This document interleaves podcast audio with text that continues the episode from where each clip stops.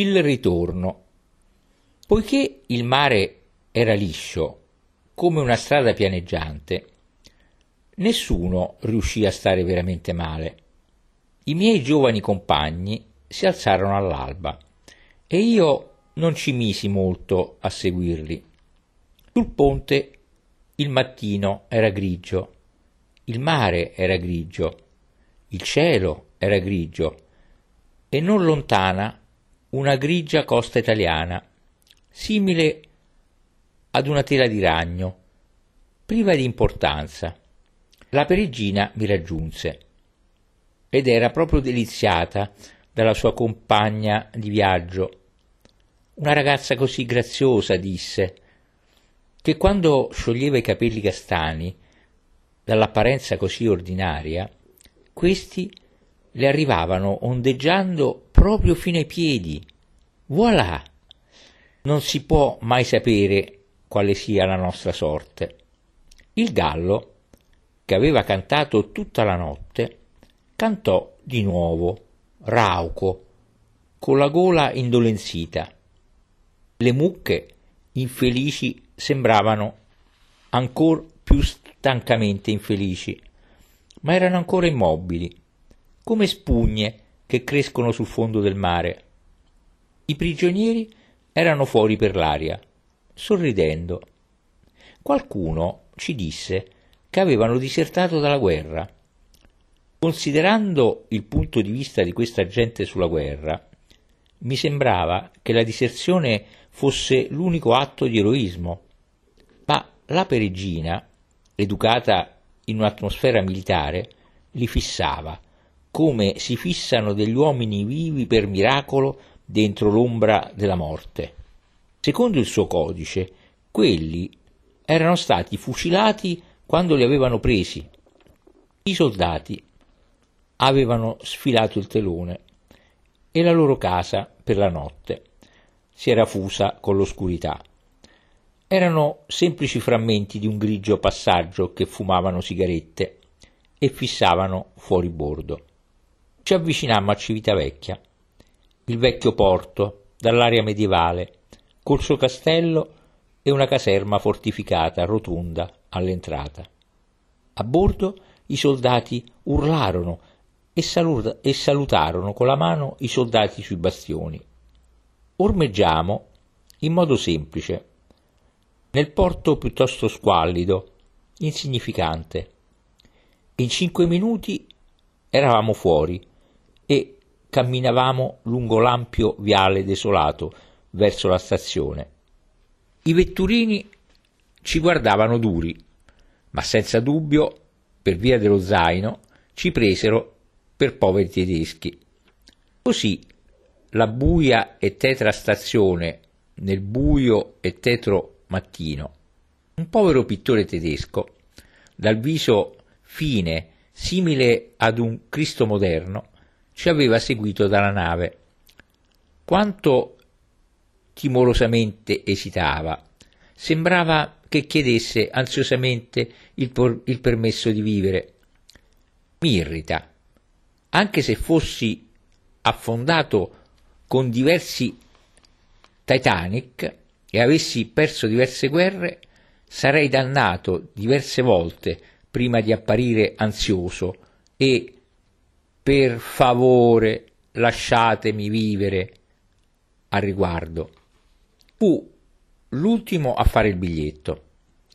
Terza classe per Napoli.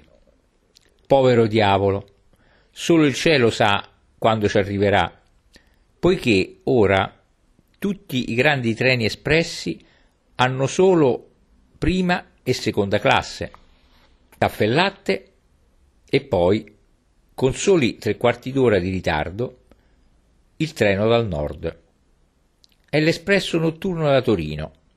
C'era un sacco di posto e così salimmo, seguiti da una mezza dozzina di sardi. Nella carrozza trovammo un grosso torinese massiccio, gli occhi morti dalla stanchezza. Sulla terraferma sembrava proprio un mondo nuovo e subito si respirava di nuovo la strana incertezza che è nell'aria Ancora una volta lessi il Corriere della Sera, dall'inizio alla fine. Ancora una volta ci riconoscemmo nel vero mondo dinamico, dove l'aria sembra un vino allegro che dissolve la perla dell'ordine antico. Spero, caro lettore, che ti piaccia la metafora, ma non posso trattenermi dal ripetere quanto si è fortemente sensibili alla capacità solvente dell'atmosfera, arrivando improvvisamente di nuovo sul continente. In un'ora si cambia la propria psiche. L'essere umano è una creatura stranissima. Pensa di avere solo un'anima. In realtà ne ha dozzine. Sentii la mia forte anima sarda dissolversi in me. Mi sentii svanire nella vera incertezza e transitorietà italiana. Così lessi attentamente il Corriere, mentre la metamorfosi aveva luogo. Mi piacciono i giornali italiani perché dicono proprio quello che vogliono e non solo quello che è più conveniente dire. Noi questa la chiamiamo ingenuità, io la chiamo virilità. I giornali italiani danno l'impressione di essere stati scritti da uomini e non da eunuchi calcolatori. Il treno correva pesante per la Maremma. Cominciò a piovere e allora ci fermammo in una stazione dove non ci saremmo dovuti fermare, da qualche parte in Maremma.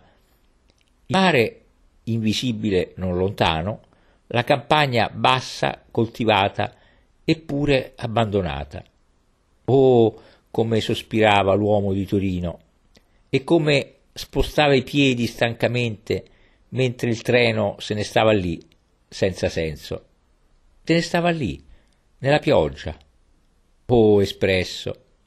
E finalmente si riparte, fino a che ci troviamo a serpeggiare per gli strani, lunghi avvallamenti della campagna romana. Lì i pastori badavano alle pecore, l'emerino dal piede sottile. In Sardegna l'emerino erano molto bianche e brillanti, così che si pensava al biblico bianco come la lana, e le pecore nere del gregge erano molto nere. Ma queste della campagna non erano più bianche, ma sporche. E sebbene lo stato selvaggio della campagna sia ancora vero, è uno stato selvaggio storico, familiare a modo suo, com'è familiare un caminetto. Così ci avviciniamo alla distesa senza speranza della Roma moderna, sopra il Giallo Tevere, oltre la famosa tomba a piramide, costeggiando le mura della città, finché finalmente ci immergiamo nella ben nota stazione fuori dal caos. Siamo in ritardo. È mezzogiorno meno un quarto. Devo scendere e cambiare i soldi e spero di trovare i miei due amici. La peregina ed io ci precipitiamo sul marciapiede, ma non ci sono amici al cancello. La stazione è modernamente vuota scattiamo verso marcia- i marciapiedi delle partenze. Il treno per Napoli è lì, pronto. Ci gettiamo dentro le nostre borse, chiediamo a un marittimo di non farcele rubare da nessuno. Poi io volo in città, mentre la peregrina compra cibo e vino al ristorante della stazione. Non piove più e Roma si sente come sempre. Festaiola e niente affatto incline a curarsi di qualcosa. Mi danno 103 lire per ogni sterlina. Intasco i soldi a mezzogiorno e due e mi precipito indietro, fuori da piazza delle terme.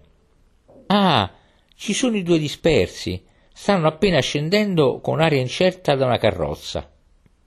L'uno che fissa con sguardo inquisitore attraverso il monocolo oltre le rotaie del tram, l'altro, molto alto e vigile, ed elegante che sembra si aspetti di vederci apparire dal nulla per sua comodità.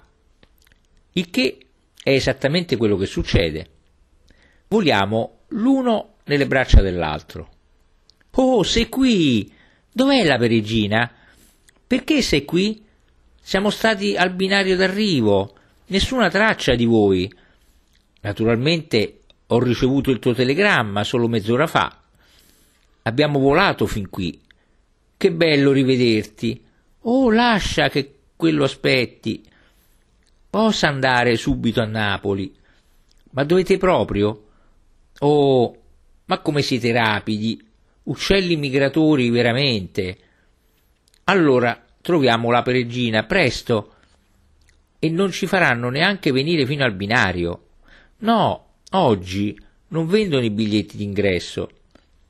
Oh, solo perché ritornano gli invitati a quel matrimonio, Savoia, Baviera del Nord. C'è qualche duchessa reale in giro. Oh beh, dobbiamo cercare di imbrogliarlo. Al cancello una donna cerca invano che la facciano entrare nella stazione. Ma ciò che una matrona romana non può fare, lo può un elegante giovanotto inglese. Così i nostri due eroi riescono ad entrare con l'inganno e si gettano tra le braccia della peregina vicino al treno per Napoli. Bene, adesso raccontateci tutto. Così ci immergiamo in una conversazione incrociata. Quello del monocolo parla del Sara, mormorandomi in un orecchio. È tornato dal Sara una settimana fa. Il sole d'inverno nel Sahara. Quello con le macchie di pittura sui pantaloni eleganti sta dando alla peregina una descrizione appena abbozzata della sua attuale Grand Passion. Ma ecco che scatta il cambio e quello del monocolo sta raccontando alla peregina dettagliatamente del suo viaggio in Giappone, per dove partirà tra sei settimane, mentre quello con le macchie di pittura sta spaziando sulle emozioni del bulino e sta progettando un mese in Sardegna a maggio, con me che faccio lo scribacchino e lui che fa i quadri. Che tipo di dipinti? Salta fuori il nome di Goya. Va bene, e adesso diventiamo un tutt'uno. E perché non vengono giù in Sicilia da noi per la fioritura dei mandorli? Tra circa una decina di giorni. Sì, verranno. Telegrafate quando la fioritura dei mandorli sta proprio per apparire sul palcoscenico a fare la sua grande riverenza e arriveranno il giorno dopo. Qualcuno ha percosso la ruota di un vagone con due colpi sonori di martello. Questo è il segnale che bisogna salire. La perigina è terrorizzata all'idea che il treno le scivoli tra le dita. Ho paura, devo entrare. E va bene allora. Sicuro che avete tutto ciò di cui avete bisogno? Tutto? Un fiasco di vino? O due? Tanto meglio.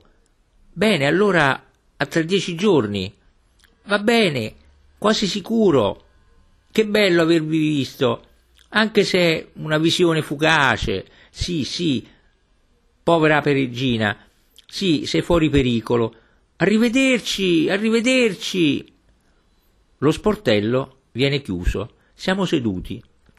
Il treno esce dalla stazione e per questa via rapidamente Roma sparisce. Siamo fuori, nella campagna invernale, dove le messi stanno crescendo. Lontano sulla sinistra vediamo le colline di Tivoli e pensiamo all'estate che è passata, al caldo, alle fontane di Villa d'Este. Il treno si muove pesantemente nella campagna, verso i Monti Albani, verso casa. Così gettiamo sul cibo e divoriamo le eccellenti bistecchine e i panini e le uova sode, le mele, le arance e i datteri e beviamo il buon vino rosso e discutiamo animatamente progetti e le ultime notizie e siamo completamente eccitati per tutto. Così eccitati che siamo ben all'interno delle romantiche montagne del centro-sud, prima di accorgerci che ci sono altri passeggeri nella carrozza, oltre a noi.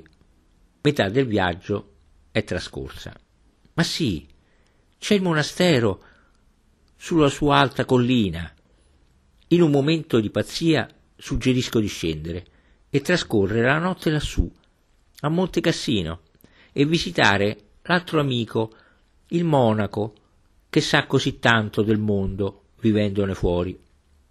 Ma la regina rabbrividisce pensando alla terribile freddezza invernale di quel massiccio monastero di pietra che non ha neppure una traccia di impianto di riscaldamento e quindi il progetto viene lasciato cadere e alla stazione di Cassino scendo semplicemente per procurare del caffè e dei dolci. Hanno sempre delle buone cose da mangiare alla stazione di Cassino. In estate grandi gelati freschi e frutta e acqua ghiacciata. Inverno gustosi dolcetti che sono veramente la conclusione terribilmente buona di un pasto. Calcolo che Cassino sia a mezza strada da Napoli. Dopo Cassino, l'eccitazione di trovarsi al nord comincia veramente a evaporare. La pesantezza del sud scende sopra di noi. Anche il cielo comincia a scurirsi e cade la pioggia. Penso alla notte che ci attende, di nuovo sul mare e sono vagamente preoccupato perché potremmo non trovare una cuccetta. Comunque potremmo passare la notte a Napoli o addirittura rimanere seduti su questo treno che va avanti per tutta la lunga, lunga notte fino allo stretto di Messina. Dobbiamo decidere quando ci avviciniamo a Napoli. Sonnecchiando ci si rende conto della gente che ci sta intorno Viaggiamo in seconda classe. Di fronte c'è una persona giovane, sulle sue, tipo maestra di scuola, con un pince-nez. Vicino a lei un soldato pallido, con le guance scavate e nastrini sul petto. Poi un uomo grasso in un angolo. Poi un ufficiale di marina di basso grado. L'ufficiale di marina viene da Fiume ed è morto dal sonno e forse dalla umiliazione.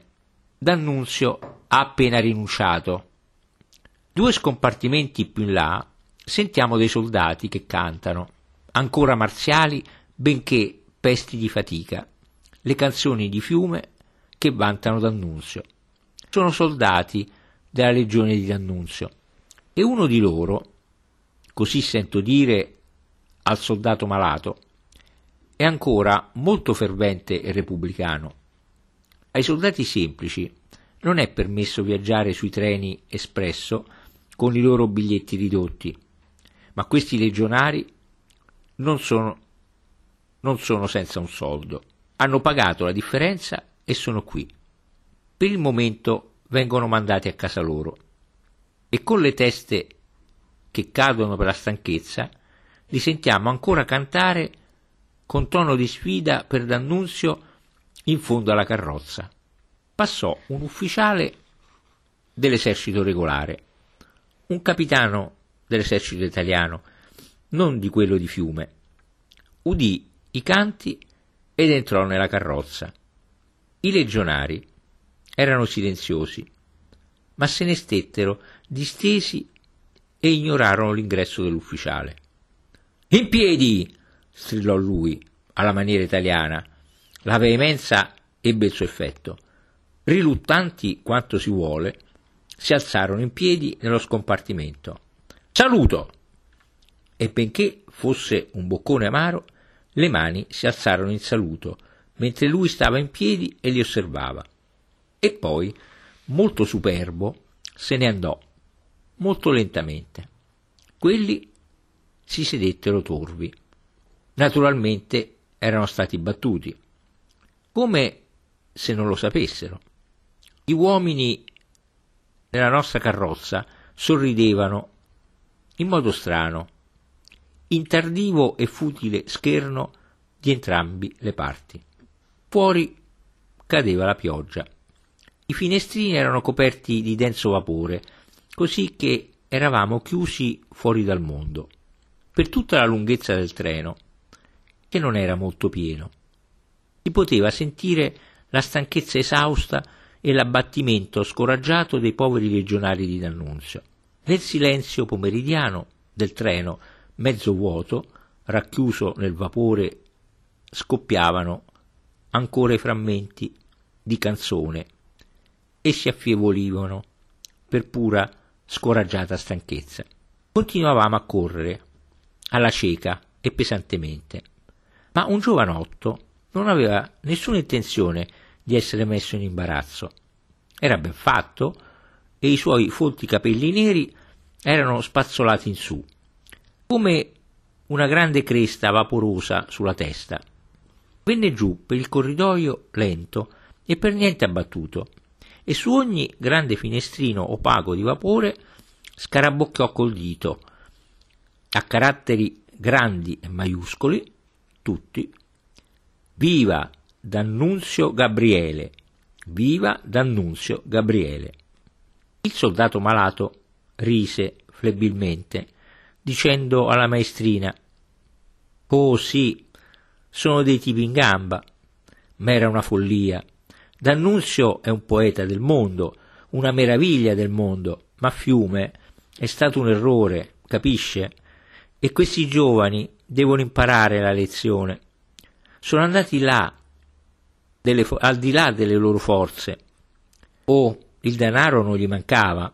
D'Annunzio aveva vagoni di denaro lì a Fiume e non era affatto avaro. La maestrina, che era un tipo sveglio, fece una piccola disquisizione per mostrarci perché era stato un errore, del quale ne sapeva di più del poeta e meraviglia del mondo. Mi dà sempre il volto a stomaco sentire la gente che rimastica la poltiglia dei giornali. Il soldato malato non era un legionario, era stato ferito ad un polmone ma si era rimarginato, disse.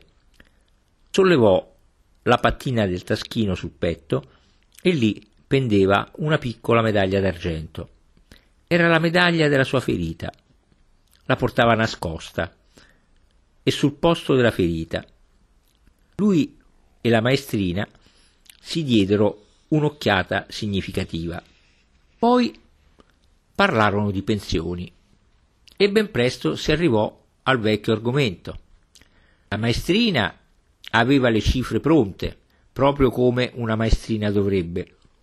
Ma sì, un controllore, l'uomo che fora i biglietti sul treno, adesso prendeva 12.000 lire l'anno. 12.000 lire. Mostruoso. Mentre un professore altamente qualificato, con tutta la sua preparazione e i suoi diplomi, ne prendeva 5.000. 5.000 a un professore qualificato e 12.000 a un foratore di biglietti. Il soldato era d'accordo e citò altre cifre. Ma la ferrovia era l'ingiustizia più straordinaria. Ogni ragazzo che lasciava la scuola adesso, disse la maestra, voleva entrare nelle ferrovie. Oh, ma, disse il soldato, gli uomini del treno. L'ufficiale di marina, che si accasciava nelle più portentose posizioni, ubriaco di sonno, scese a Capua per salire su un trenino che lo riportava indietro alla sua stazione, dove il nostro treno non si era fermato. Caserta scese il soldato malato. La pioggia cadeva sul grande viale di alberi. Entrò un giovanotto rimasero anche la maestra e l'uomo grasso. Sapendo che eravamo stati ad ascoltare, la maestrina ci parlò del soldato.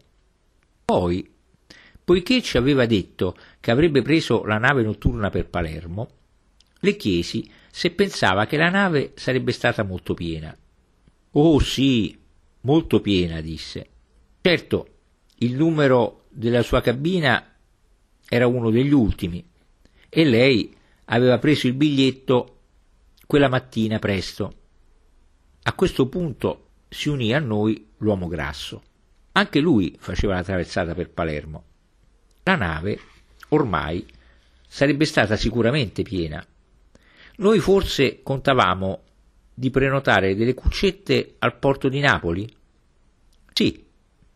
Anche lui e la maestrina scossero la testa e dissero che era più che improbabile, anzi era proprio impossibile, perché la nave era la rinomata città di Trieste, quel palazzo galleggiante, e tale era la, fame della sua, la fama della sua magnificenza, che tutti volevano viaggiare con lei. Sia in prima che in seconda classe? chiesi io. Oh sì, anche in prima classe, replicò la maestrina piuttosto astiosamente. Così adesso sapevo che lei aveva un biglietto bianco, seconda classe. Maledissi la città di Trieste e la sua magnificenza e abbassai lo sguardo. Ora avevamo due alternative: trascorrere la notte a Napoli o restarcene seduti per tutta la notte e il mattino successivo e arrivare a casa con l'aiuto del cielo nel primo pomeriggio. Anche se per questi treni a lungo percorso sei ore di ritardo sono una cosa da niente. Ma eravamo già stanchi. Come saremmo stati dopo altre 24 ore seduti? Solo il cielo lo sa. E ancora, lottare per un letto in un albergo di Napoli, sta- di Napoli stanotte, nella pioggia, con tutti gli alberghi attualmente stipati di stranieri, non era una prospettiva rosea. Oh, povero me.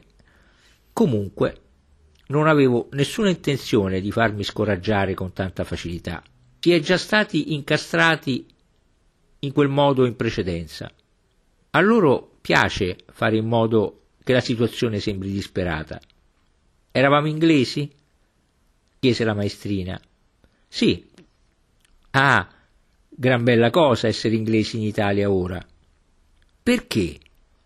Questo detto da me piuttosto acidamente. A causa del cambio. Voi inglesi, col cambio della vostra moneta, arrivate qui e comprate tutto per niente. Prendete il meglio di tutto e col vostro denaro non lo pagate nulla. Mentre noi, poveri italiani, non paghiamo, noi paghiamo tutto caro a un prezzo esagerato e non possiamo avere nulla. Ah, è proprio molto bello essere inglesi in Italia adesso. Potete viaggiare, andate negli alberghi, potete vedere tutto e comprare tutto e non vi costa niente. Quant'è il cambio oggi? Lei lo tirò fuori subito. 104,20. E questo me lo disse in faccia. E l'uomo grasso mormorò amaramente: Già, già. La sua impertinenza e la pacata amarezza dell'uomo grasso agitarono la mia bile. Forse che questa canzone non mi era stata cantata una volta di troppo da questa gente? Lei si sbaglia, disse la maestrina. Per nessun motivo noi in Italia viviamo con niente. Anche col cambio a 103 non viviamo qui con niente. Noi paghiamo e paghiamo salato per tutto ciò che abbiamo in Italia. E voi italiani fate in modo che noi paghiamo. Come? Mettete tutte le imposte sugli stranieri e poi ci dite anche che viviamo qui con niente. E io le dico che potrei vivere altrettanto bene in Inghilterra, con lo stesso denaro, forse meglio. Confrontate il costo delle cose in Inghilterra con quello in Italia e anche considerando il cambio, l'Italia costa quasi quanto l'Inghilterra. Alcune cose sono meno care qui. Il treno costa un po' meno ed è infinitamente più fastidioso. Viaggiare di solito è un supplizio. Altre cose, vestiti di ogni tipo e una gran quantità di cibo, sono anche più cari qui che in Inghilterra, anche considerando il cambio. Oh sì, disse lei, l'Inghilterra ha dovuto abbassare i prezzi in queste ultime due settimane, nel suo interesse, in verità. Queste ultime due settimane, questi ultimi sei mesi, dissi io, mentre qui invece i prezzi salgono ogni santo giorno. E qui una parola del tranquillo giovanotto che era salito a Caserta. Sì, disse, sì. Io dico che ogni nazione paga nella sua moneta, indipendentemente dal cambio, e tutto funziona più o meno allo stesso modo. Ma io mi sentivo in collera. Devo forse sempre farmi buttare il cambio in faccia, come se fossi un ladro. Ma la donna insisteva. Ah, disse, noi italiani siamo così simpatici, siamo così buoni. Noi siamo così buoni. Ma gli altri, quelli non sono buoni, non sono buoni come noi. E assentiva col capo. In realtà non mi sentivo per niente buono verso di lei e lei lo sapeva. E per quanto riguarda la bontà italiana, questa oggi forma una base salda e incrollabile per la loro estorsione e il malanimo e l'autogiustificazione. L'oscurità stava calando sulle ricche pianure che si stendono attorno a Napoli, sugli alti vigneti misteriosi, dagli scuri tralci, nella nera terra densamente coltivata. Era sera, quando arrivammo in quella stazione immensa e ladresca, circa le cinque e mezza. Non eravamo molto in ritardo. Dovevamo rimanere seduti nella nostra attuale carrozza e in quella andare giù al porto con la maestrina e rischiare, ma prima guardare nella carrozza che stava proseguendo per la Sicilia, così scendemmo e corremmo lungo il treno fino alla carrozza per Siracusa. Chiasso, confusione, un cuneo di gente e di sicuro niente posto. Certamente non abbastanza spazio per potersi distendere un po'. Non potevamo rimanere seduti stretti per altre 24 ore. Così decidemmo di andare al porto e di camminare. Solo il cielo sa quando la nostra carrozza sarebbe stata smistata. Perciò tornammo indietro per lo zaino e dicemmo della nostra intenzione alla maestrina. Non potete che provare, disse Gelida. E così, eccoci là, con lo zaino sulla mia spalla e il cucinotto in mano alla perigina, a precipitarci fuori da quella tre volte maledetta e irritante stazione, e a correre per il nero abisso bagnato di una notte napoletana nella pioggia lenta. I vetturini ci guardano, ma il mio zaino ci salva. Sono stufo di quel boa constrictor, è un vetturino napoletano dopo che si è fatto buio.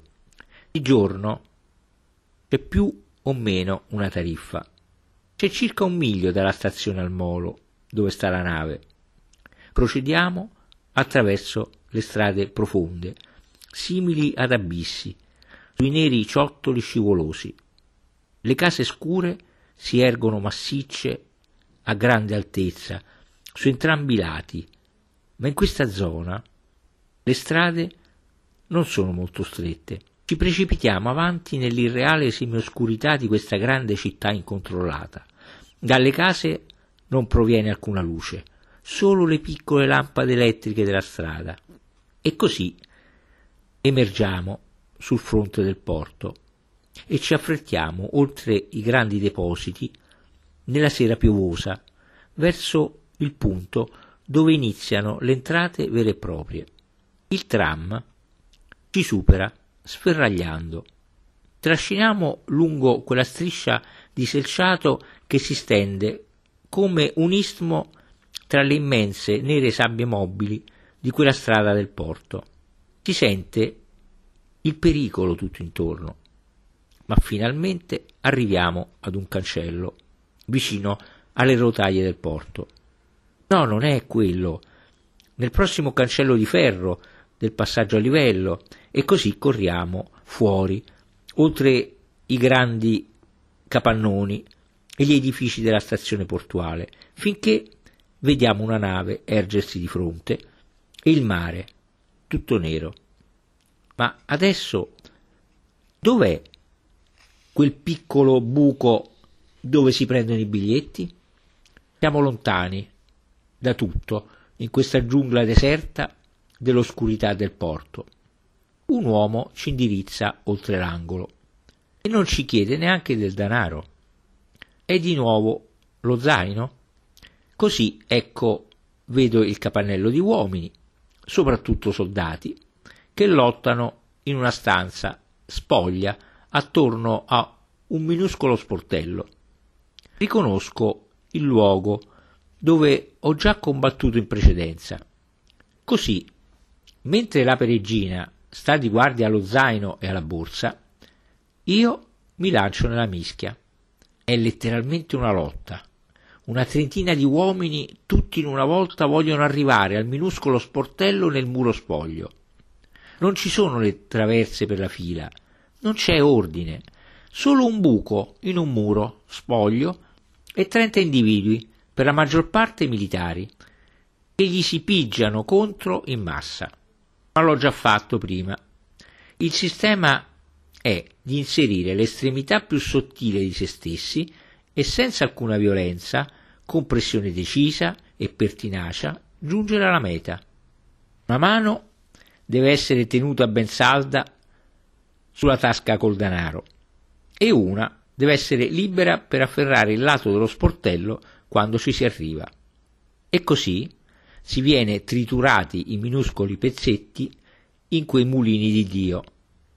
Demos che lotta per i biglietti. Non è molto piacevole così vicini, così incomparabilmente stritolati, e mai, neppure per un secondo, si deve allentare la guardia al proprio orologio e al danaro e perfino al fazzoletto. La prima volta che venni in Italia, dopo la guerra, fui derubato due volte in tre settimane, mentre giravo galleggiando nella dolce vecchia innocente fiducia del genere umano. Allora non ho mai cessato di stare in guardia. In un modo o nell'altro, da svegli o nel sonno, lo spirito deve sempre stare in guardia oggigiorno. Ed è veramente quello che preferisco, ora che ho imparato. La fiducia nella bontà del genere umano è veramente una protezione molto tenue. Integer vite scelerisque purus non vi servirà a nulla quando si tratta di umanità, per quanto possa essere efficace con leoni e lupi. Quindi, bene in guardia, come una vite che penetra in un pezzo di legno, mi faccio strada in quel groviglio di uomini verso lo sportello e chiedo, gridando, due in prima classe. Da dentro l'impiegato mi ignora per un po' mentre serve i soldati. Se restate lì in piedi, come nel giorno del giudizio, raggiungete il vostro scopo. Due in prima, dice l'impiegato. Marito e moglie, dico io, nel caso ci sia una cabina con due cuccette battute alle mie spalle. Ma ottengo i biglietti. Impossibile mettere la mano in tasca. I biglietti costano circa 105 franchi ciascuno, tenendo stretto il resto in banconote e gli scontrini verdi, con un ultimo ansimo vengo fuori dal groviglio. Così ce l'abbiamo fatta. Mentre divido i soldi e li metto via, sento un altro chiedere un biglietto di prima classe.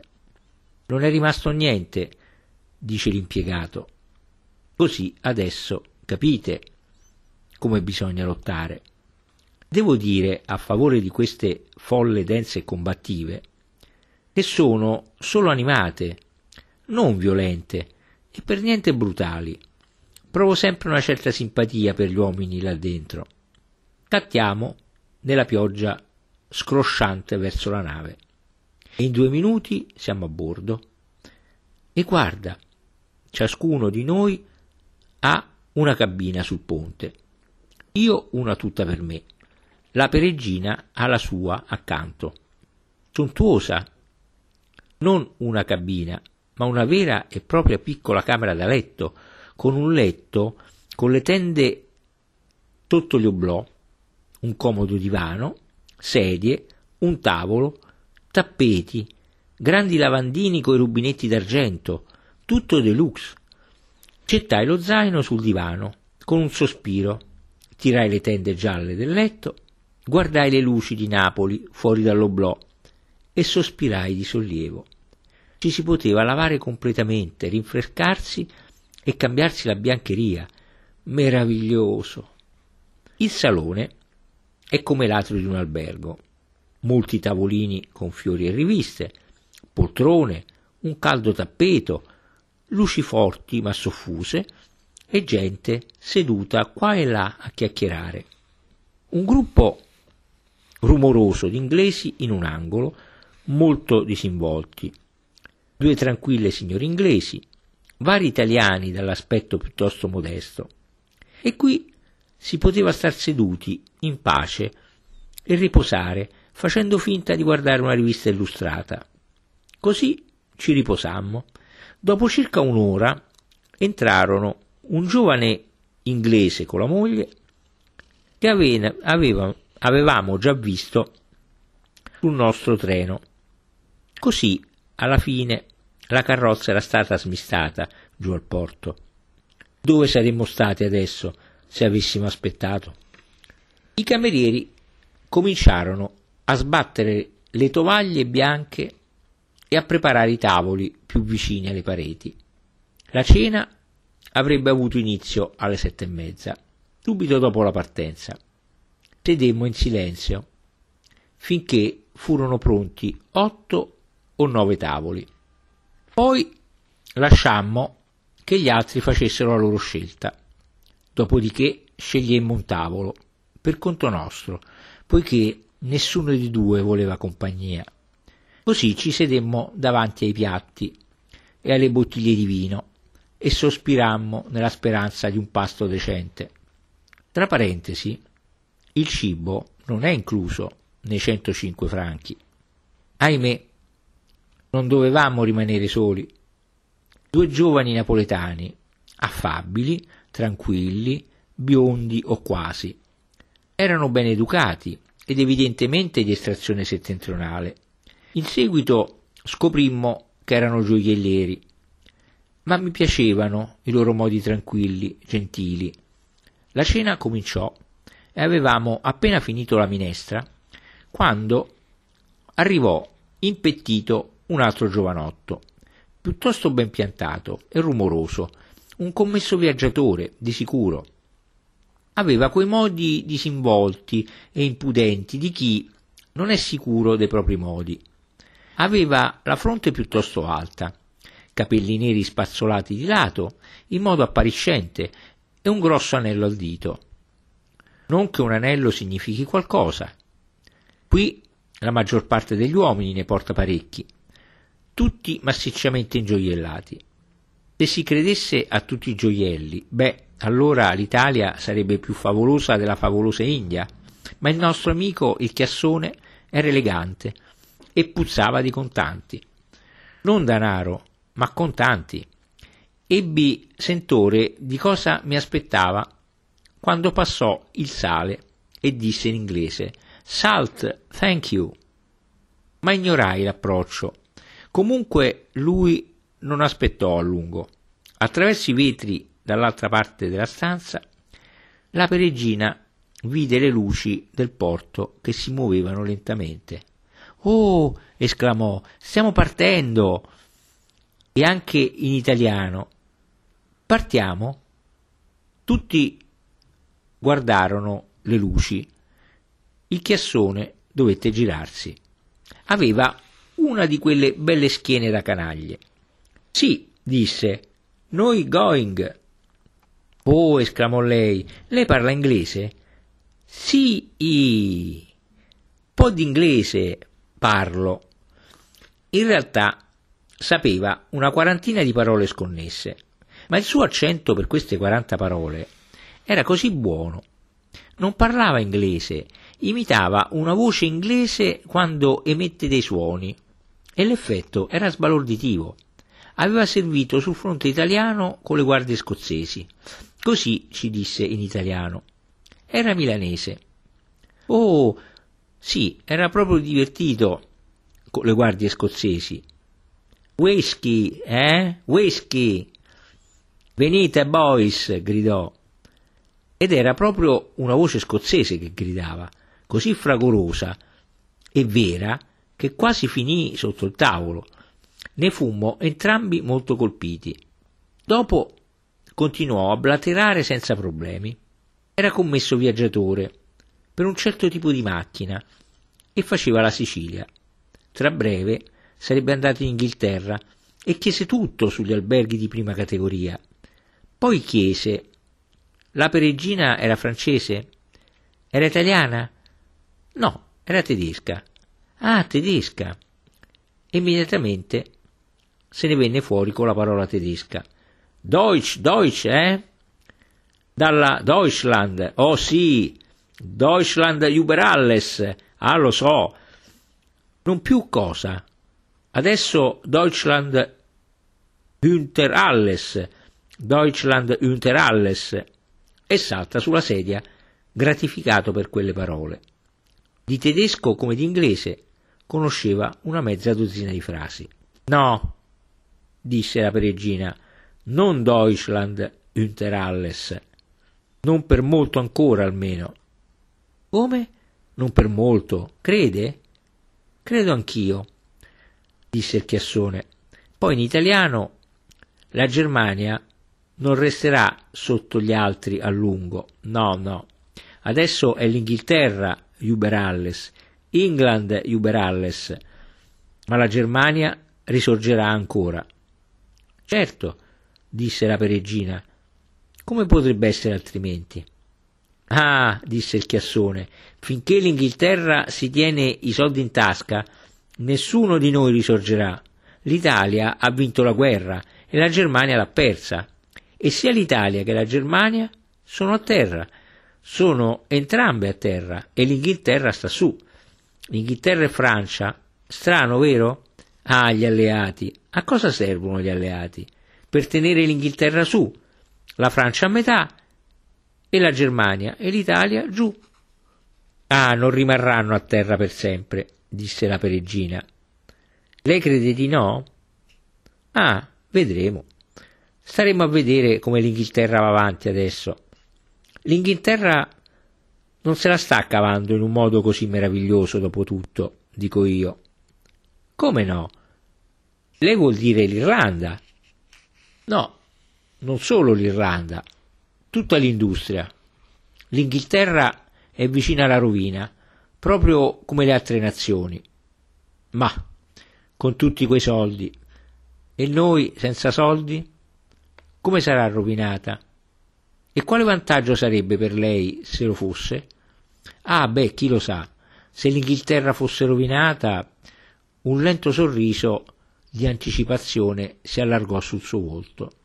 Quanto gli piacerebbe, quanto piacerebbe a tutti loro se l'Inghilterra fosse rovinata. Cioè, alla parte commerciale che in loro forse non piacerebbe, ma la parte umana sì. La parte umana si lecca letteralmente i baffi al pensiero della rovina dell'Inghilterra, ma la parte commerciale abbastanza violentemente sconfessa alle previsioni della parte umana. Ed eccoci qui. I giornali parlano principalmente con la voce commerciale, ma individualmente, quando venite trovato in un vagone ferroviario o come adesso su una nave, ecco che parla la voce umana e voi sapete quanto vi amano. Questo è senza dubbio inevitabile. Quando il cambio sta a 106, gli uomini diventano umanamente ciechi, credo. per quanto aperto possano tenere il loro occhio commerciale. Ed essendo diventati umanamente ciechi, colpiscono la vostra parte umana con cattiveria, un colpo cattivo. E allora sapete quanto vi odiano. Sotto sotto ci odiano. E come esseri umani siamo oggetto di invidia e animosità. Ci odiano con invidia e ci disprezzano con gelosia, il che forse non fa male commercialmente, umanamente è per me molto sgradevole. La cena era finita e il chiassone offriva sigarette a profusione. Muratti, prego. Avevamo bevuto tutti due bottiglie di vino. Altri due viaggiatori di commercio si erano uniti al chiassone al nostro tavolo, due giovanotti azzimati, uno un chiassone, uno gentile e simpatico. I nostri due gioiellieri rimanevano tranquilli, partecipando alla conversazione, ma pacatamente e così sensibili. Non si poteva non trovarli simpatici. Così eravamo in sette, sei uomini. Whisky! Vuole bere del whisky, mister? Disse il nostro chiassone originale. Sì, un piccolo scotch. Uno scotch whisky? Tutto questo in una perfetta voce scozzese, di uno che sta in piedi in un bar e chiede da bere. Era comico e non si poteva fare a meno di ridere. E anche molto impertinente. Chiamò il cameriere, lo prese per un'asola e con un'intimità affettuosa chiese se c'era del whisky il cameriere con lo stesso tono di tu e io sì che ci comprendiamo, disse che non credeva ce ne fosse, ma avrebbe guardato. Il nostro chiassone invitò tutti quelli al tavolo a bere whisky e insistette perché accettassimo le sue costose sigarette inglesi, con grande aplomb. Arrivò il, il whisky e cinque persone ne presero un po'.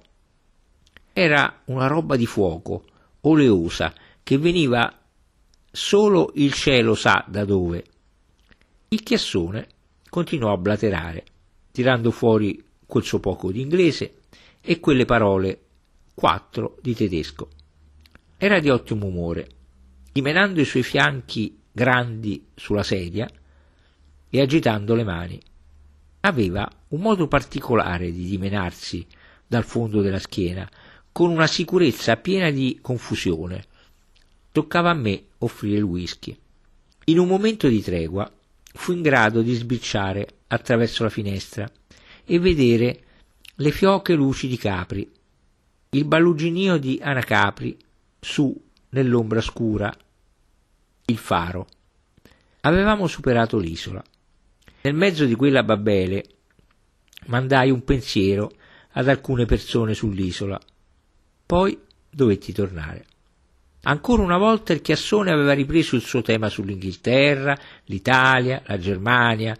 Vantava l'Inghilterra quanto più possibile. Certo, l'Inghilterra era un pezzo grosso e se lui poteva parlare un po' di inglese, se stava parlando a degli inglesi e se, come disse, sarebbe andato in Inghilterra in aprile, allora lui era un pezzo grosso, molto più dei suoi compagni che non potevano salire a quelle vette. Allo stesso tempo i miei nervi dovevano sopportare troppo. Dove andavamo? E dove eravamo stati? E dove vivevamo? E ah sì, gli inglesi vivevano in Italia, migliaia e migliaia di inglesi vivevano in Italia, sì, per loro era molto piacevole. Prima c'erano molti tedeschi, ma adesso erano a terra.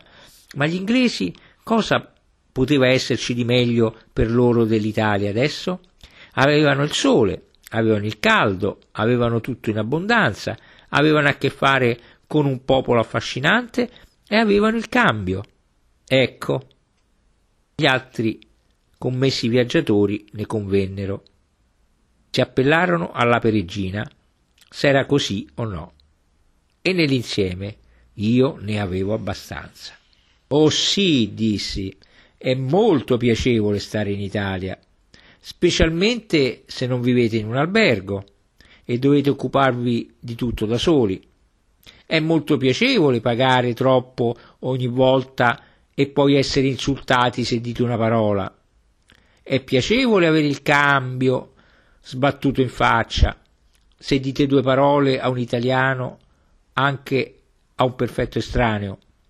È molto piacevole avere camerieri e negozianti e facchini che ti, ti scherniscono di cattivo umore e ti insultano tutto il tempo in piccoli modi meschini. È molto piacevole sentire quello che tutti sentono per te. E se capisci abbastanza italiano, è molto piacevole sentire quello che dicono appena sei passato. Oh, molto piacevole. Molto piacevole davvero. Credo che il whisky avesse acceso questo scatto dentro di me. Loro rimasero seduti in un silenzio di tomba. E poi il nostro chiassone cominciò con quella sua voce melenza, costernata. Ma no, ma no, non è vero, signore. No, non è vero. Ma come? L'Inghilterra è la nazione più importante del mondo. E lei vuole fargliela pagare per questo? Ma no, signore, ma no. Cosa glielo fa a dire? Ma come? Noi italiani siamo così buoni, siamo così buoni. Erano le stesse identiche parole della maestrina. Buoni, sì, dissi io. Sì, forse. Buoni quando si tratta di cambio di soldi. Ma poiché è sempre una questione di cambio e di soldi, oggi si viene sempre insultati in qualche modo. Credo che debba essere stato il whisky. Comunque gli italiani non possono mai sopportare la dura amarezza. I gioiellieri sembravano angosciati. I chiassoni abbassarono lo sguardo, mezzo esultanti anche adesso e mezzo imbarazzati, colti sul fatto. Il terzo dei commis voyageurs, quello gentile, sbarrò gli occhi e aveva il terrore di sentirsi male. Rappresentava un certo liquore italiano e pudicamente ci chiese di prenderne un bicchiere. Andò col cameriere per assicurarsi la marca giusta. Così bevemmo ed era buono ma lui, il donatore, sedeva con gli occhi sbarrati e tormentati. Poi disse che sarebbe andato a letto. Il nostro chiassone gli diede vari consigli sul mal di mare. C'era un leggero ingrossamento del mare, così quello del liquore se ne andò. Il nostro chiassone tamburellava con le dita sul tavolo e canticchiava qualcosa e chiese alla perigina se conosceva il Rosencavalier. Si rivolgeva sempre a lei. Lei rispose che lo conosceva. E ah, lui era un appassionato di musica, disse. Poi gorgheggiò ancora un po' in falsetto. Conosceva solo la musica classica, disse. E mi aggolò un po' di Mussorgsky. La peregina disse che Mussorgsky era il suo musicista preferito per l'opera Ah, esclamò il chiassone, se solo ci fosse un pianoforte. C'è un piano, disse il suo compare. Sì, replicò lui, ma è chiuso a chiave. E allora cerchiamo la chiave, disse il suo compare con aplomb. I camerieri, essendo uomini con gli stessi sentimenti dei nostri due, gli avrebbero dato qualco, qualunque cosa. Così la chiave stava per arrivare. Pagammo i conti. Il mio era di circa 60 franchi. Poi ci avviammo per la nave che rollava leggermente, su per la scala curva che portava al salotto. Il nostro chiassone aprì la porta di questo salotto e accese le luci. Era una stanza piuttosto gradevole, con profondi divani rivestiti di colori pallidi e palme dietro i tavolini e un piano diritto nero il nostro chiassone si sedette sullo sgabello del pianoforte e ci fece un'esibizione. Abbozzò dei rumori sul piano, degli schizzi, come acqua che schizza da un secchio. Sollevò la testa e scosse la massa arruffata di capelli neri e strillò dei frammenti di opera. E dimenava la sua ampia schiena da canaglia sullo sgabello, agitandosi sulle anche ben piene. Evidentemente aveva molto sentimento per la musica, ma molto poca maestria. Gridava e si dimenava e strimpellava il piano. Il suo amico, l'altro chiassone, un tipo tranquillo, con un abito chiaro, membra robuste, più anziano del contorsionista, stava in piedi accanto al piano mentre quello giovane si esibiva. Al di là del tappeto sedevano i due fratelli gioiellieri, sprofondati in un divano, i loro volti magri, biondastri, completamente impescrutabili. La perigina era seduta vicino a me e chiedeva questa o quella musica, nessuna delle quali il contorsionista poteva darle. Conosceva quattro brani e qualche strimpellatura. Niente di più. Il cafone più vecchio stava in piedi vicino a lui e lo confortava sommessamente, incoraggiandolo, ammirandolo, come un amante che incoraggia e ammira la sua promessa ingenua. E la peregrina sedeva con gli occhi sfavillanti, eccitata, ammirata che un uomo potesse suonare in modo così inconsapevolmente consapevole e tradirsi con contorsioni così generose. Da parte mia, come potete indovinare, non ammiravo. Ne avevo avuto abbastanza. Alzandomi, feci un cenno di saluto e marciai via. La perigina mi venne dietro. Buonanotte, dissi all'inizio del corridoio. Lei andò a letto e io feci il giro della nave per guardare la scura notte del mare. Il mattino arrivò con molti frammenti di nuvole e la costa siciliana torreggiava azzurro chiaro in lontananza. Come deve essere stato meraviglioso per Ulisse avventurarsi in questo Mediterraneo e aprire gli occhi su tutta la bellezza delle coste. Come deve essere stato magnifico entrare furtivamente con la nave in questi porti magici. C'è una cosa che ha eternamente il fascino del mattino in queste terre quando si ergono dal mare, ed è sempre l'Odissea che torna alla mente quando le si guarda. Tutta l'incantevole meraviglia del mattino in questo mondo e di questo mondo ai tempi di Omero. Il nostro chiassone si agitava per il ponte, in uno di quegli impermeabili stretti in vita che sotto si gonfiano tutti come a formare delle gonne. Mi salutò al grido di It's a long, long way to Tipperary. Molto lunga, dissi. Goodbye Piccadilly, continuò. Ciao, dissi io, mentre si precipitava spavaldo giù per i gradini. Ben presto vedemmo anche gli altri. Ma era mattina e io semplicemente non avevo voglia di parlare con loro, tranne per il buongiorno. Proprio non avrei potuto dire due parole di più a nessuno di loro quella mattina, tranne chiedere a quello gentile se era stato male. Non era stato male. Così aspettammo la grande città di Trieste entrasse nel porto di Palermo. Sembrava così vicino. La città, lì, il grande cerchio del porto, la massa delle colline che si affollavano intorno. Panormus, il tutto porto. Avrei voluto che il grosso vapore facesse in fretta, perché adesso lo odiavo, odiavo la sua eleganza vistosa, sembrava fatta per commessi viaggiatori con contanti, odiavo il grande quadro che riempiva un'estremità del salone, una contadina elegante e perfetta, una specie d'Italia che passeggia sull'orlo di un'incantevole e perfetta scogliera, tra miriade di fiori, portando su un braccio, in un modo estremamente sofisticato, un ramo di mandorlo in fiore e un mazzo di, di anemoni. Odiavo i camerieri e quell'eleganza da quattro soldi, quel deluxe dozzinale, non mi piaceva la gente che aveva tirato fuori il lato peggiore, unto di contanti su questa nave. Volgare, volgare spirito commerciale del dopoguerra e puzzo di soldi di pesce cane. Desideravo ardentemente di scendere e la tronfia nave si faceva strada così lentamente nel porto e poi ancora più lentamente girò la sua gro- grossa poppa.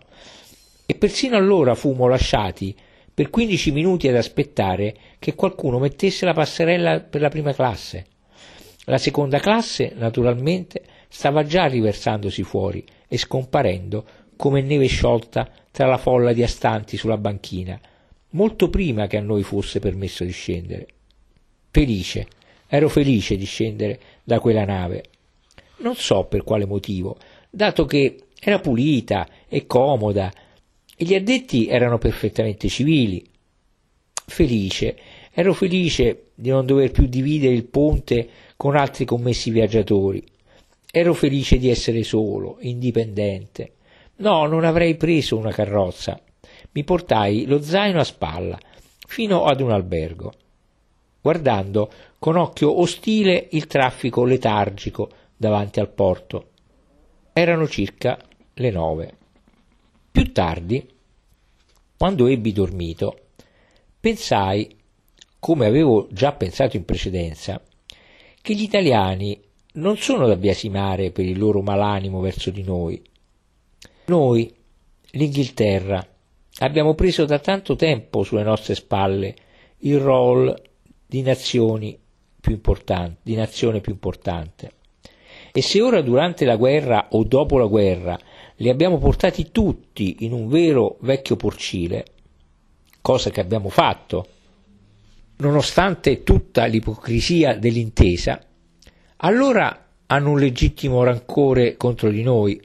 Se uno si assume il compito di guida, si deve aspettare che gli lancino addosso il fango se conduce in una palude nauseante, specialmente se, una volta nel pantano, non pensa ad altro che a venirne fuori passando sulle schiene degli altri poveri diavoli.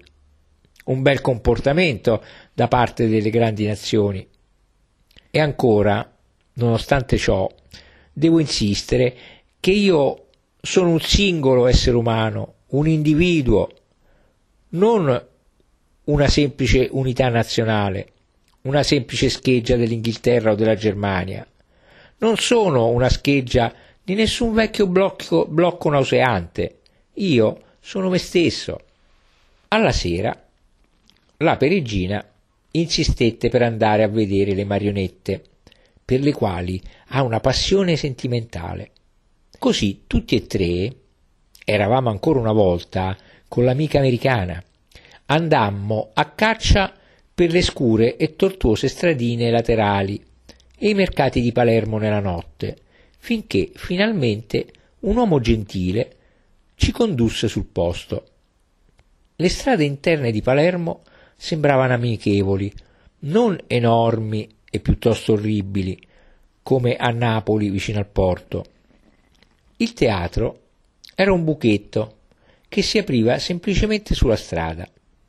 Non c'era nessuno nella piccola biglietteria, così passammo oltre la porta. Un vecchio malandato, con un lungo gambo di finocchio, si avvicinò veloce e ci trovò dei posti sulle panche in fondo e ci azzittì quando parlammo di biglietti. Lo spettacolo era in corso. Proprio in quel momento un drago si stava azzuffando con un cavaliere in una brillante armatura di ottone e il cuore mi balzò in gola. Il pubblico consisteva soprattutto di ragazzi che fissavano con interesse spasmodico il, pa- il palcoscenico illuminato.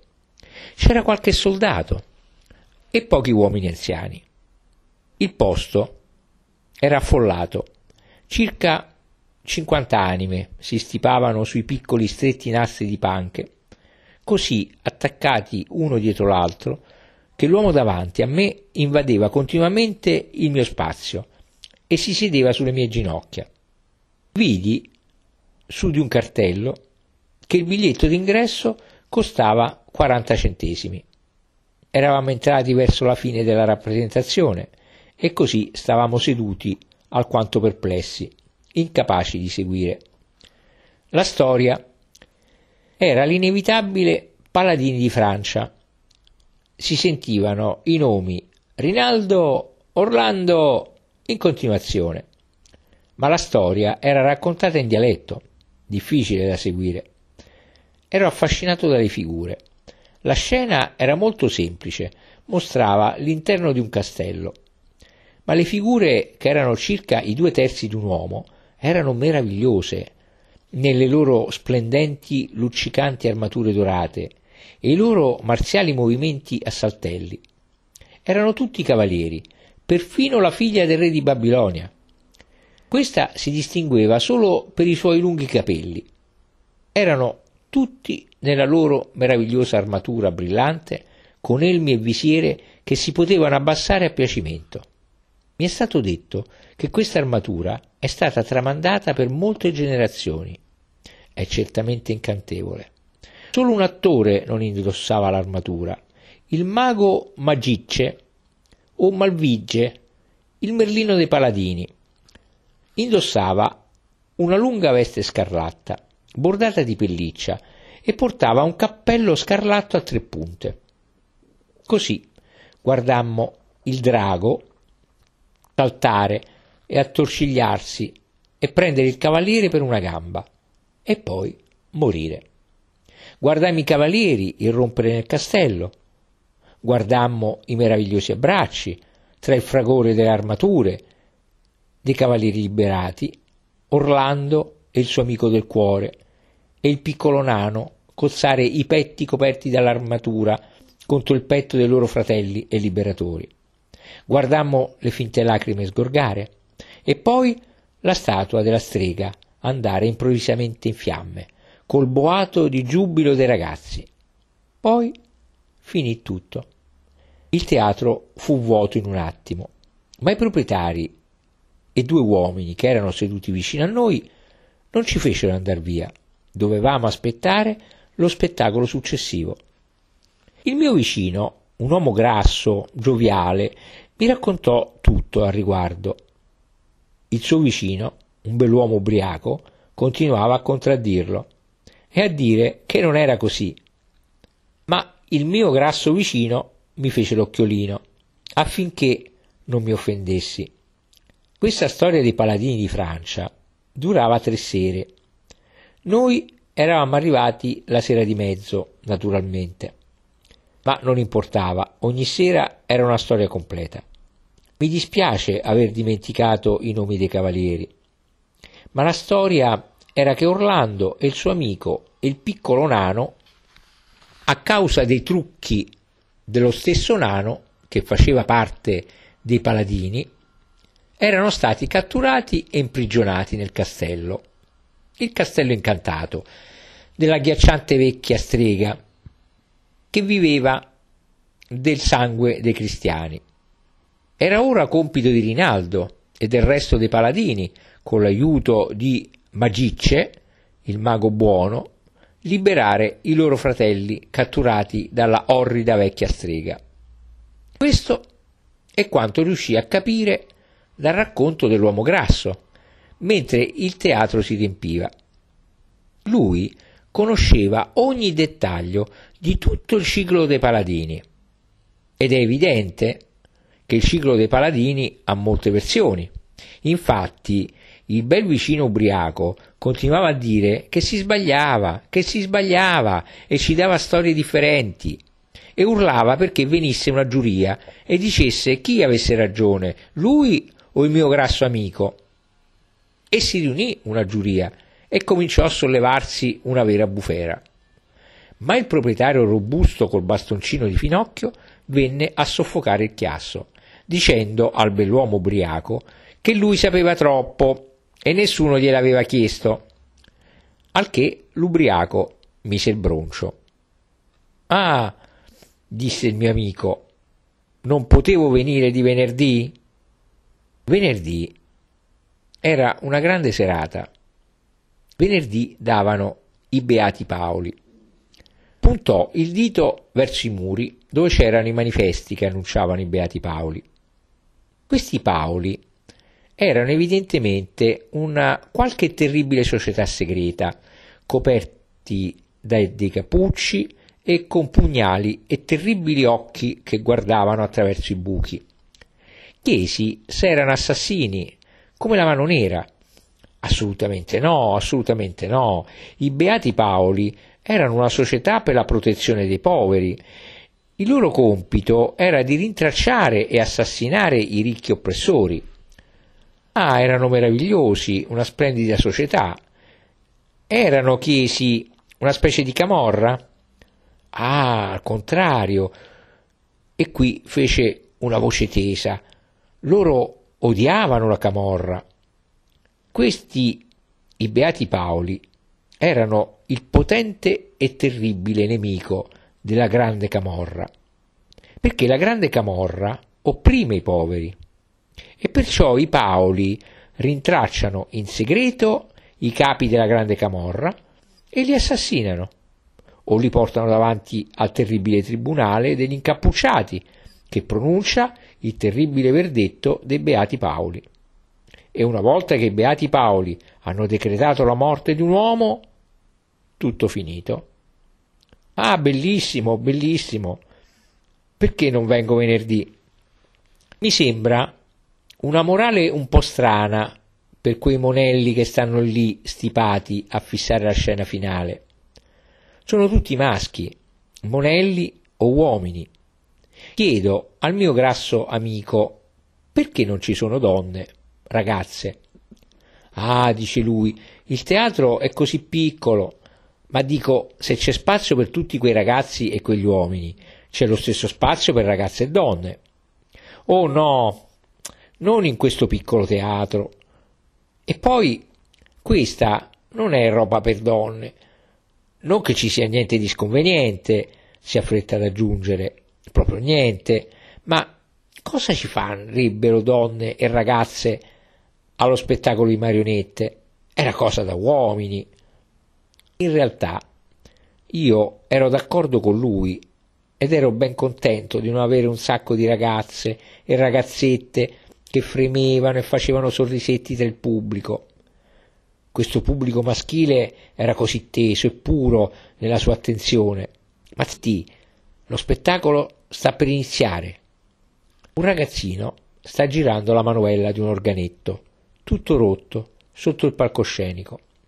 Il padrone urla Silenzio!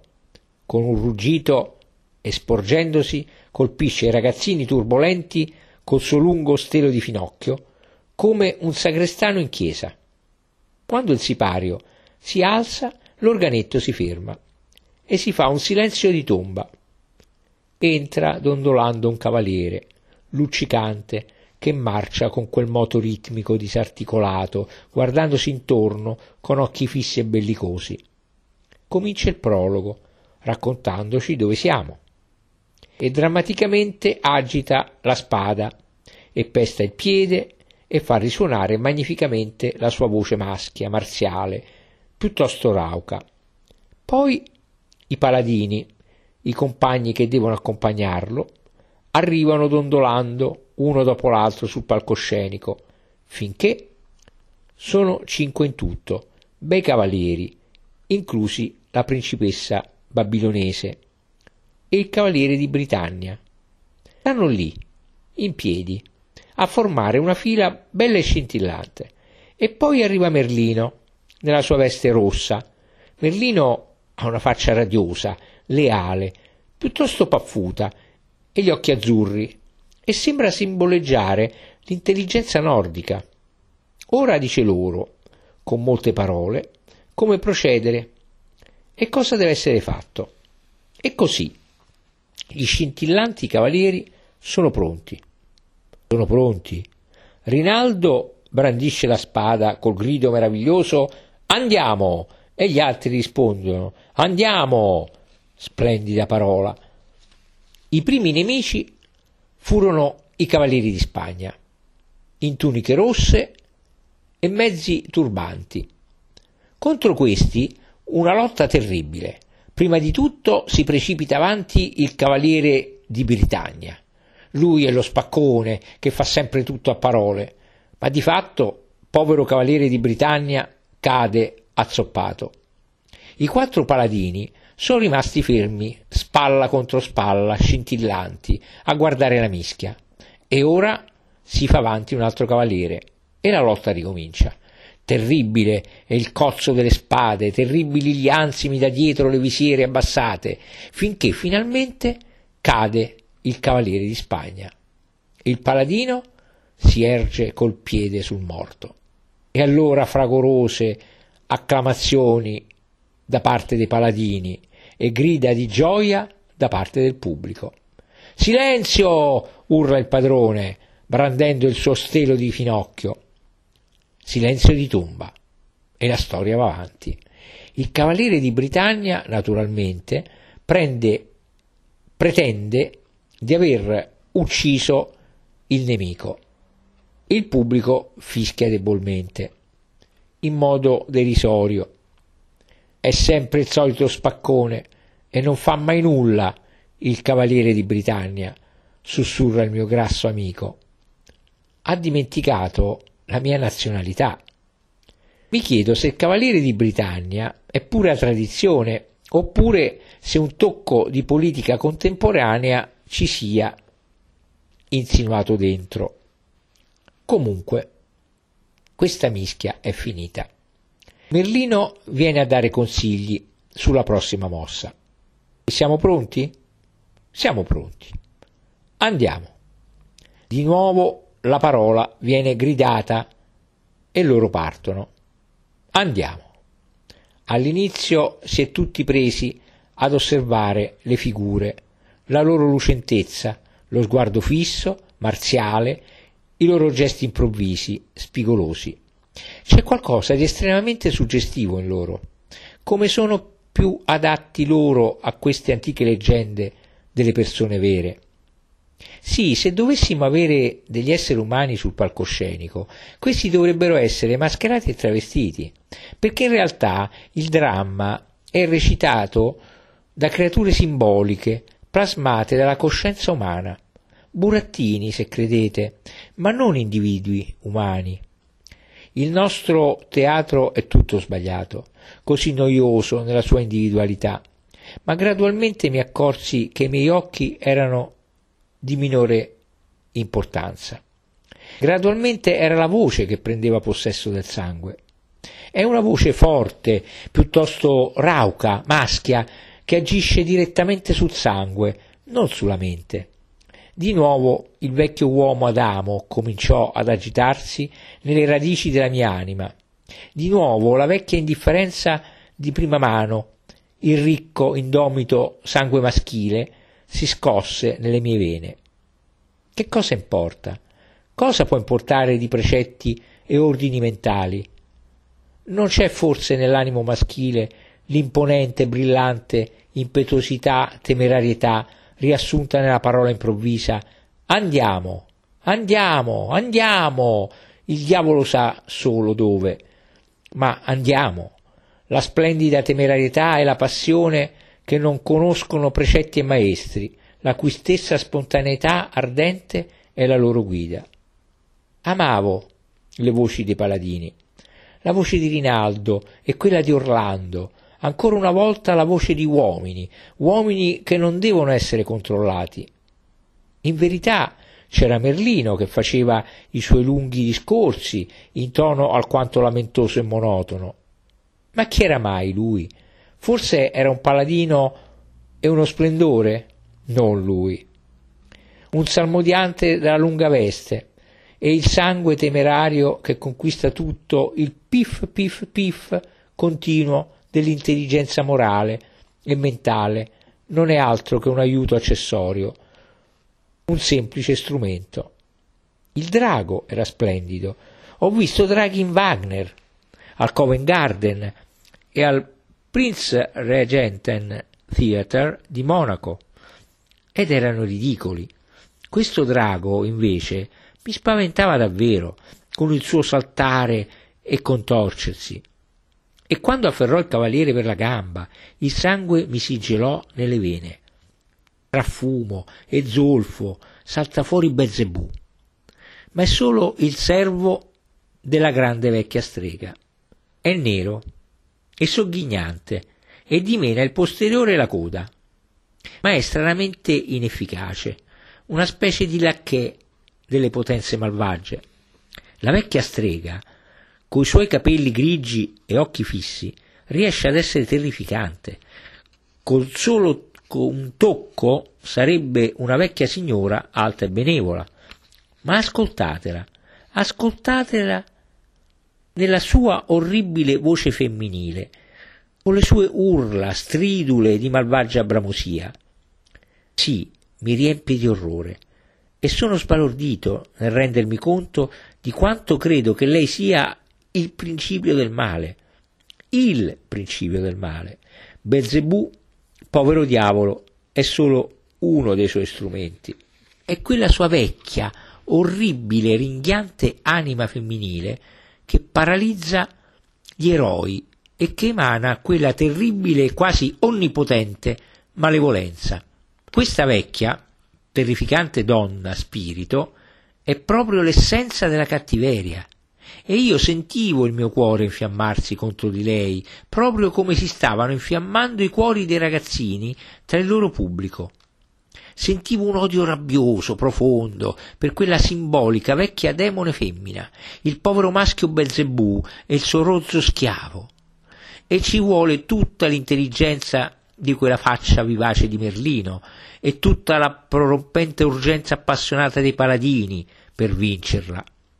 Lei non sarà mai definitivamente distrutta, non morirà mai definitivamente finché la sua statua che è racchiusa nelle volte del castello non verrà bruciata. Oh, era una rappresentazione molto psicoanalitica nell'insieme e se ne poteva dare un'ottima analisi freudiana. Ma osservate questa immagine della strega, questa bianca, sommersa idea di donna che comanda dalle profondità dell'inconscio. Osservate i temerari, indomabili cavalieri maschi, ce la faranno? Quando la statua va in fiamme, è solo carta su fil di ferro, il pubblico grida e grida di nuovo e volesse Dio che questo atto simbolico venisse realmente realizzato. Sono solo i ragazzini che gridano, gli uomini si limitano a sorridere al trucco ben sanno che la bianca immagine resiste. Così è finita. Cavalieri ci guardano ancora una volta. Orlando, eroe tra gli eroi, ha degli occhi leggermente strabici. Questo gli dà quello sguardo di bontà quasi feroce che questa gente adora, lo sguardo di un uomo che non pensa, ma il cuore è sempre infiammato da una passione sanguigna, bruciante, generosa. Questo è ciò che loro adorano. Così i miei cavalieri se ne vanno. Hanno tutti delle facce meravigliose e sono così meravigliosamente risplendenti e maschi. Mi dispiace che adesso verranno riposti in una scatola. C'è un gran sospiro di sollievo. L'organetto comincia il suo picchiettio zoppicante. Qualcuno, guardandosi intorno, ride. Allora ci guardiamo tutti intorno. E seduto in cima alla biglietteria c'è un monello grasso e solenne di due o tre anni, mani giunte sulla pancia, la fronte ampia e liscia, come uno strano piccolo Buddha. Il piccolo ride con quella simpatia meridionale, una simpatia fisica, che è ciò che a loro piace sentire e suscitare. Ma c'è un piccolo fuori programma. Davanti al sipario salta fuori una piccola, grassa caricatura di napoletano e dall'altra parte salta fuori l'altra caricatura di un siciliano. Si lanciano a scatti l'uno verso l'altro e si scontrano con un gran botto. E giù va il napoletano col sedere per terra. I ragazzi urlano di gioia e l'eterna collisione tra i due popoli, napoletani e siciliani. Adesso hanno luogo molte schermaglie tra i due clown, nei due dialetti. Ahimè, a malapena riesco a capire qualcosa, ma sembra comico ed è molto divertente da guardare. Naturalmente, il napoletano è quello che prende la maggior parte dei colpi e non sembra esserci proprio nessuna indecenza, tranne una volta. I ragazzi urlano e si rotolano dalla felicità e nessuno dice silenzio. Ma è finito. Tutto è finito. Il teatro si svuota in un attimo e io stringo la mano al mio grasso vicino, affettuosamente e nel giusto spirito. Li ho amati veramente tutti nel teatro. Il sangue meridionale, generoso, ardente, così sottile e spontaneo, che chiede il contatto fisico, non la comunione mentale o la simpatia dello spirito. Mi dispiaceva lasciarli.